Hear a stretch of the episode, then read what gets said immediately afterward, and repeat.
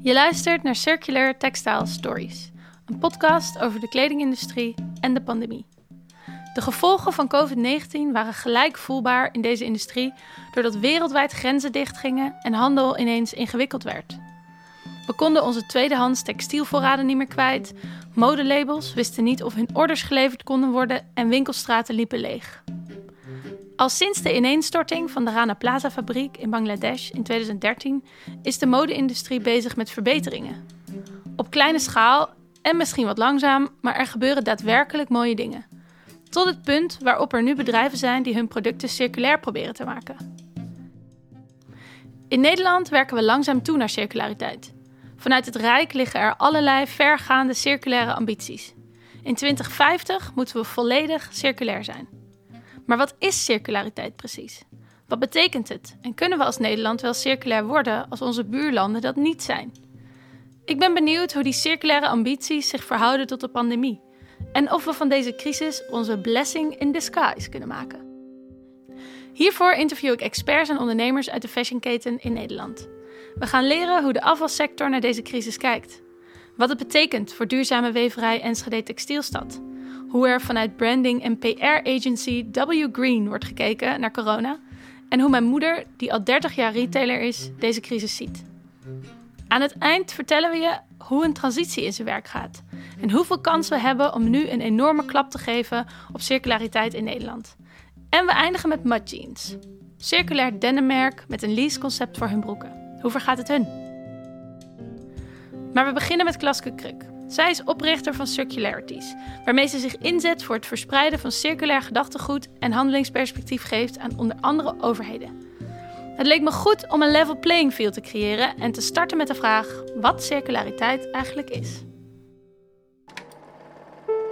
Zoals het een echte pandemie-podcast betaamt, zijn deze gesprekken niet live opgenomen, maar via Zoom. En dat kun je soms horen aan de audiokwaliteit. Oké, we gaan beginnen. Ik ben Klaske Kruk. Ik ben oprichter van Circularities. En met Circularities focussen we ons heel erg op circulaire economie in de dagelijkse praktijk te brengen. Van zowel bedrijven als bij overheden. En dat heb ik eigenlijk opgericht met name omdat ik vond dat circulaire economie heel vaak gaat over technologie en ingewikkelde analyses. Of over een heel logisch verhaal dat iedereen heel logisch vindt. Maar uiteindelijk, als hij dan achter zijn eigen computer zit of op een andere plek aan het werk is, denkt. Maar ik weet niet wat ik hiermee moet. Uh, dus ik blijf maar doen wat ik doe.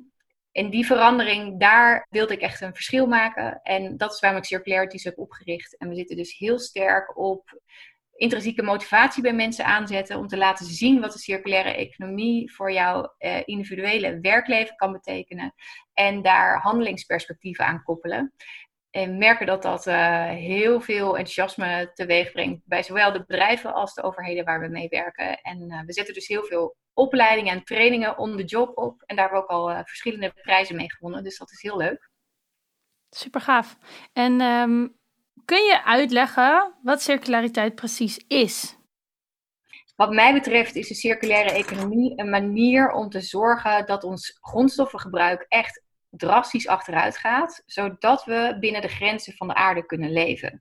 Dus dat betekent dat de aarde voldoende tijd heeft om alles wat wij uit de uh, natuur halen ook weer te kunnen reproduceren, zonder dat daarmee het milieu aangetast wordt. En daarmee zorgen we dus ook dat er geen uh, gevaarlijke uh, stoffen vrijkomen en andere milieuproblematiek, zoals luchtverontreiniging, bodemverontreiniging, waterverontreiniging enzovoort, gaat gebeuren. En de middelen die we daartoe hebben, zijn wat mij betreft vooral eigenlijk heel goed kijken naar.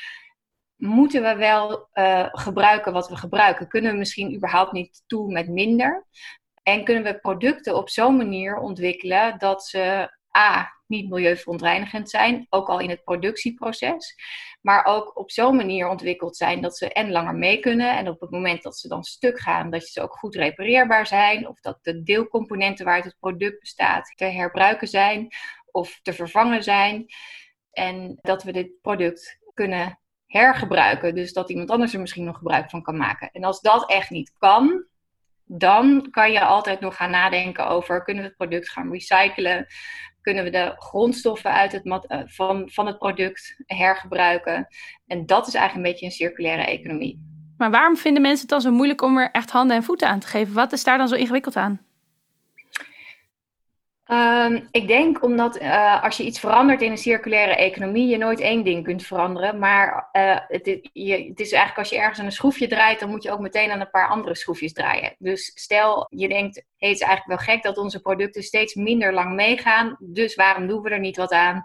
Uh, we gaan gewoon producten ontwikkelen die eindeloos lang meegaan.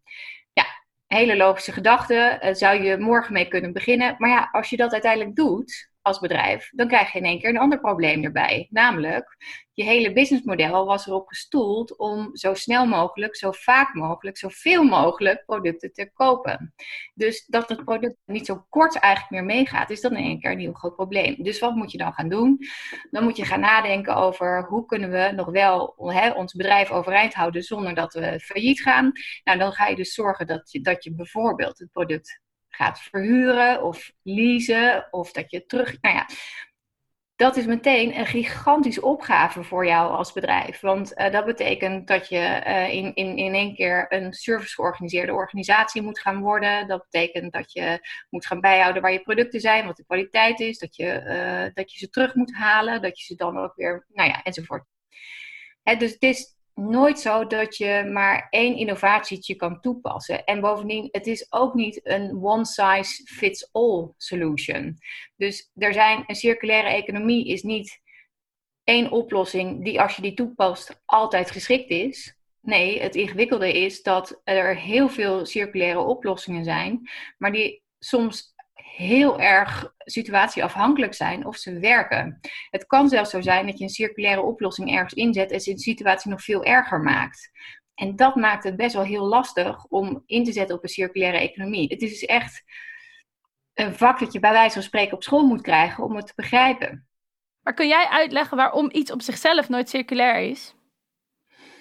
Ja, en een bedrijf ook nooit uh, op zichzelf circulair kan zijn. Want een bedrijf heeft sowieso meerdere producten. Dus je kunt hooguit een één product wat circulairder krijgen. Maar dan moet je dus al meteen uh, gaan samenwerken met uh, de. Want het product wordt gemaakt natuurlijk van bepaalde onderdelen.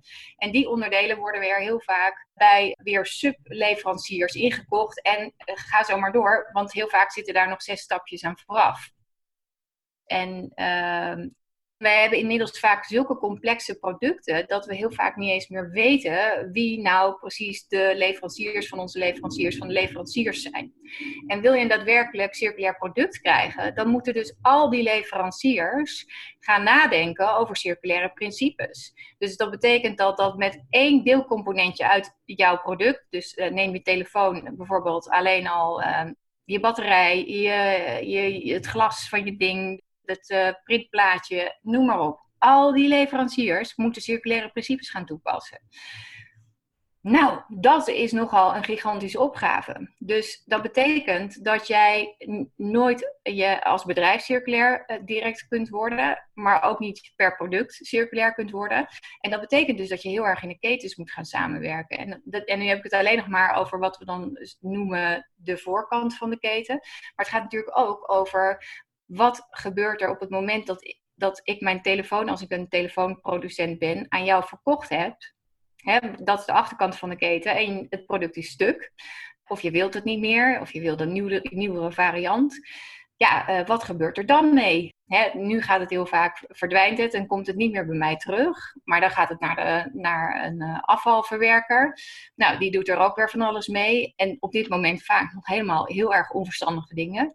Uh, bijvoorbeeld het verbranden daarvan, super zonde, economisch en, en milieutechnisch.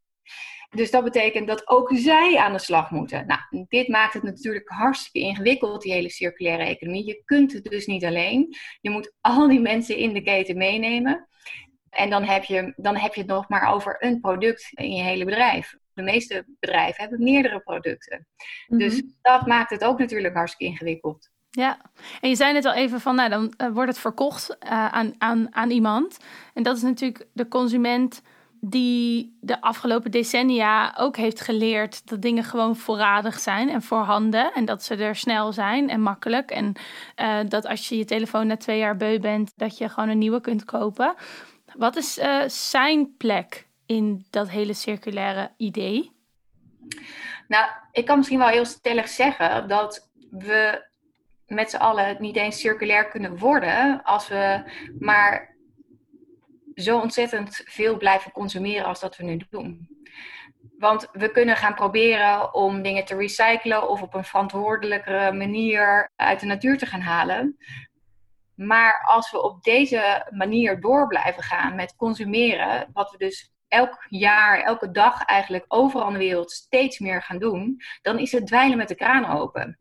En dus dan kan je wel proberen om verantwoorde manieren te verzinnen.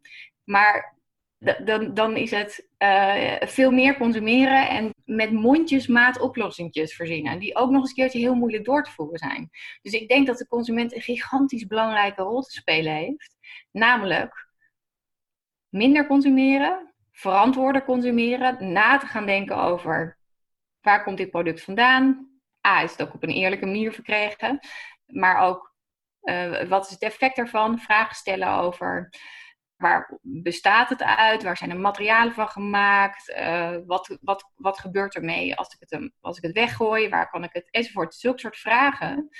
Daar begint een hele transitie misschien wel mee. Dus ik denk dat je als consument een gigantisch grote rol hebt in alleen al de juiste vragen stellen wanneer je een product koopt. Waar komt het vandaan? En waar gaat het zo meteen naartoe? Hele simpele vragen. En heel vaak zal een leverancier of degene van wie je het product gekocht hebt niet het antwoord weten. Maar als je die vragen niet stelt, dan gaat hij er zelf ook nooit over nadenken. Dus ik denk dat de rol van de consument gigantisch groot is. Denk je dat corona een positieve invloed heeft op onze bewustwording? Als mensen, maar misschien ook als bedrijven en als overheden? Ja en nee. Ik denk dat er veel mensen zijn die zich nu realiseren dat, wij, dat we kwetsbaar zijn als mens. En de hele idee van de sky is the limit en we kunnen alles maar doen en laten waar we zin in hebben, want dat kan. Uh, dat gevoel dat dat een beetje weg is. Dus, dus ik denk dat het belangrijk is dat we iets meer het gevoel hebben gekregen dat we zorgvuldig moeten zijn met alles om ons heen.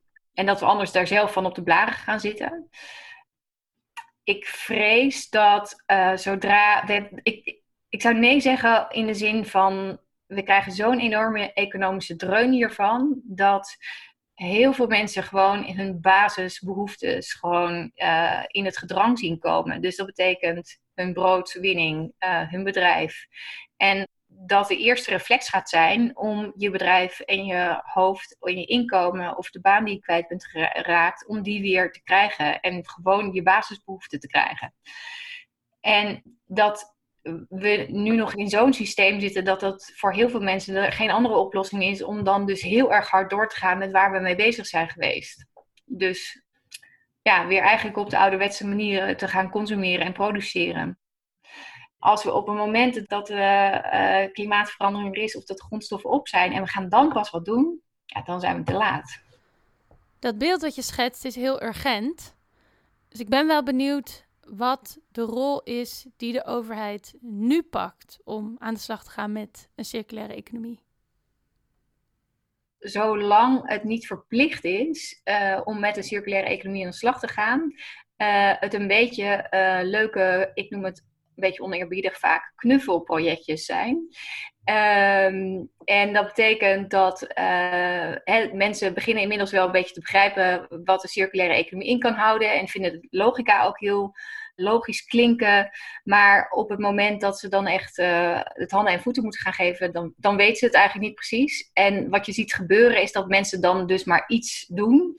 En omdat het niet verplicht is, zetten ze er ook niet serieuze middelen op in en serieus grote projecten. Dus ik denk dat bijvoorbeeld een nationale rol zou kunnen zijn om te zeggen: jongens, we hebben bepaalde verplichtingen op het gebied van circulaire economie. Net zoals dat we nu met de energietransitie bepaalde verplichtingen hebben, uh, gaan we ook wat verplichtingen invoeren voor circulaire economie. En ik ben zelfs bang dat zolang dat niet gaat gebeuren, er ook eigenlijk niet echt schot gaat komen in die hele circulaire economie. Want en het is voor heel veel mensen ongelooflijk ingewikkeld om het te begrijpen. En dus ook voor decentrale overheden of andere overheden of andere bedrijven. En men voelt nog niet zo sterk de noodzaak. Kun, je, kun jij uitleggen waarom mensen dat toch niet helemaal voelen? Uh, omdat het effect van een circulaire economie is niet morgen voelbaar. En uh, als je niks doet, is het ook niet morgen voelbaar. En dat is natuurlijk het uh, voordeel, laten we zo maar zeggen, van een coronacrisis. Want er kunnen morgen meteen doden vallen en je zou er meteen zelf ook tussen kunnen zitten. Nou, je ziet hoe snel er dan wel niet alles mogelijk is. Ik bedoel, hoe ongelooflijk veel geld daar à la minuut voor uitgetrokken is. Uh, dat, dat is echt uh, bizar veel in vergelijking met een milieucrisis of klimaatverandering, wat nog heel, heel veel meer doden gaat opleveren. En wat ook een stuk minder eerlijk uh, virus is, hè, want dat gaat heel veel mensen raken, ook gezonde mensen, ook jonge mensen, ook fitte mensen. En dat is denk ik het standaard probleem, dat we veel te korte termijn denkers zijn. En dat, daar kunnen we niet als mensen niet eens zo heel veel aan doen. Zo zijn we, zitten we neurologisch in elkaar. Je ziet het niet voor niks dat, dat, hè, dat, dat bedrijven en zowel overheden, ze hebben allemaal ongeveer vier jaar termijnen in hun hoofd op zijn max. En dit gaat over het effect dat we over 10, 20, 30, misschien wel 40 jaar hebben. Maar dan leven de groot, het grootste gedeelte van ons leeft dan nog. Dus we krijgen een ongelooflijk groot probleem. Alleen het effect is niet nu meteen meetbaar. En stel dat we er wel nu meteen mee aan de slag zouden gaan met de circulaire economie. Zouden we dan als Nederland op onszelf circulair kunnen zijn? Nee. Daar kan ik heel kort over zijn. Nee, nee en, dat, ja, en daar heb je het weer. Uh, dat maakt het natuurlijk ook weer heel erg lastig. Maar uh, een land als Nederland is nou ja, dat hoef ik niemand te vertellen, maar het is natuurlijk een enorm dicht bevolkt land. En wij zijn als Nederland echt gigantisch afhankelijk van onze grondstoffen van andere landen. Want we kunnen maar een heel klein gedeelte maken voor, onze, voor ons eigen bestaan. Dus je kunt als land niet circulair worden. Uh, het is in Europa heel lang heel erg goed gegaan. En daar heeft vooral Nederland ongelooflijke vruchten van geplukt. Maar zoals je nu al ziet in de coronatijd, is dat onze economie als een van de meest heftige getroffen wordt. En als we niet uitkijken, is Nederland zometeen een van de meest arme landen van Europa. Ja, het is nu nog niet voor te stellen, maar onze economie is zo afhankelijk van andere landen en grondstoffen en onze input, dat met name Nederland een ongelofelijke urgentie heeft om op circulaire economie in te zetten. En ik denk ook dat, dat iedereen in, in Nederland zijn rijkdom of zo'n voor een heel groot gedeelte ook echt heeft gekregen doordat we een goed functionerend Europa hebben. En dat wij als Nederland dus daar een enorm belang bij hebben om een goed functionerend Europa te hebben. Meer dan dat we ons nu kunnen voorstellen. En um, je zei net al even van Europa zet heel erg in op circulariteit. Kun je daar voorbeelden van noemen? Ja, um, nee, je hebt bijvoorbeeld uh, uh, nu het Plastic Pact dat net ondertekend is. En natuurlijk Frans Timmermans, die zich uh, flink inzet op circulaire economie. En, ja, en je ziet ook dat heel veel regelgeving eigenlijk ook wel uit Europa gaat komen. En dat is natuurlijk ook weer noodzakelijk, omdat je als één land, uh, als je daar restricties op het gebied van nou, uh, plastic gebruik of wat dan ook, ja, dat heeft niet zoveel effect. Dus dat zijn ook echt dingen die je graag op Europees niveau wil uh, voor elkaar krijgen. Maar ja, dat, dat ga je waarschijnlijk ook zien op het gebied van afval en op allerlei thema's. Um, dus ik denk. Uh, dat het ook heel belangrijk is dat Europa hierop in gaat zitten. En ik denk dat er nog veel meer aan gaat komen en dat dat ook heel erg nodig is. Er gebeuren in Europa dus al hele mooie dingen. Tegelijkertijd schets je ook een beeld van politici die vier jaren termijnen in hun hoofd hebben, terwijl dit echt 10, 20 jaren plannen zijn. Uh, van mensen die het eigenlijk nog heel moeilijk vinden om hier handen en voeten aan te geven. Dat ook het hele begrip van wat circulariteit eigenlijk is en wat het voor ons kan betekenen, nog niet helemaal is ingedaald. Is er dan nog hoop voor ons als mens om dit toch voor elkaar te krijgen? Ik geloof echt wel dat wij als mens, zeker als we daar met z'n allen van doordrongen zijn, een ongelooflijk krachtige diersoort eigenlijk zijn. En ehm, als je ziet hoe ongelooflijk goed een mens kan samenwerken. En als we het met z'n allen realiseren, dat we dan ook echt een enorm verschil kunnen maken voor het behoud van de diersoort mens dan denk ik echt dat daar heel veel mogelijk is. En dat, dat zie je ook alleen al in die hele coronacrisis. Man, het was ongelooflijk. De hele wereld zat in één keer op slot en we waren met z'n allen bezig met corona tegen te gaan. En diezelfde soort oorlogsmentaliteit die je zag bij die corona-outbreak, ja, dat is eigenlijk dezelfde mentaliteit die we moeten hebben om milieuproblematieken als klimaatverandering of grondstoffen of wat dan ook, om die te lijf te gaan. Om te zorgen dat wij als mensheid overeind blijven. En we kunnen het dus wel. En uh, het is dus wel dat we er nog even allemaal overtuigd van moeten raken. En ook het, de noodzaak om het nu te gaan doen. Dus dat, um, dat het begint wel echt heel veel meer bewustzijn te komen. En um, heel veel mensen, ik geloof dat het inmiddels al bijna, bijna 80% is, die maakt zich ook echt wel zorgen om dingen als klimaatverandering. En die willen ook echt wel daar wel wat aan gaan doen. Dus uh, dat is echt wel een heel groot verschil. Dus meer respect gaan hebben voor de natuur is uiteindelijk en beter voor onze eigen portemonnee, maar ook heel erg noodzakelijk voor onze eigen gezondheid. Wat is jouw uh, soort lichtpuntje in dit, in dit alles, los van corona? Maar Um, het, is, het is natuurlijk echt hele grote en heftige materie om mee bezig te zijn. Hoe, hoe zorg je ervoor dat je de stip op de horizon houdt en heb jij, hou jij het gevoel dat het mogelijk is? Ja, waar ik wel blij van word, is dat ik denk dat ik nu ongeveer tien jaar in die circulaire economie zat. Nou, tien jaar geleden moest ik het echt bij iedereen uitleggen op een feestje. En tegenwoordig is het echt zo circulaire economie. Ja, ja dat ken ik wel, ja. Het begint wel echt heel veel meer bewustzijn te komen. En heel veel mensen, ik geloof dat het inmiddels al bijna, bijna 80% is, die maakt zich ook echt wel zorgen om dingen als klimaatverandering. En die willen ook echt wel daar wel wat aan gaan doen. Dus uh, dat is echt wel een heel groot verschil. Dus ik daar put ik hoop uit. En daarnaast vind ik het ook waanzinnig leuk en zinvol om met zulke soort dingen bezig te zijn. En uh, ik heb zelf twee kinderen en die uh, wil, die, ja, ik, ik, ik had überhaupt voordat ik kinderen had hier al heel veel affiniteit mee, omdat het gewoon een heel interessant, innovatief, creatief, hoopgevend onderwerp überhaupt is. Maar sinds ik kinderen heb, is het nog meer, omdat ik echt denk, ja, er is ook nogal een behoorlijke urgentie. En ik wil heel graag dat zij ook in een goede wereld uh, met kansen en een fijne natuur en schoonheid kunnen opgroeien.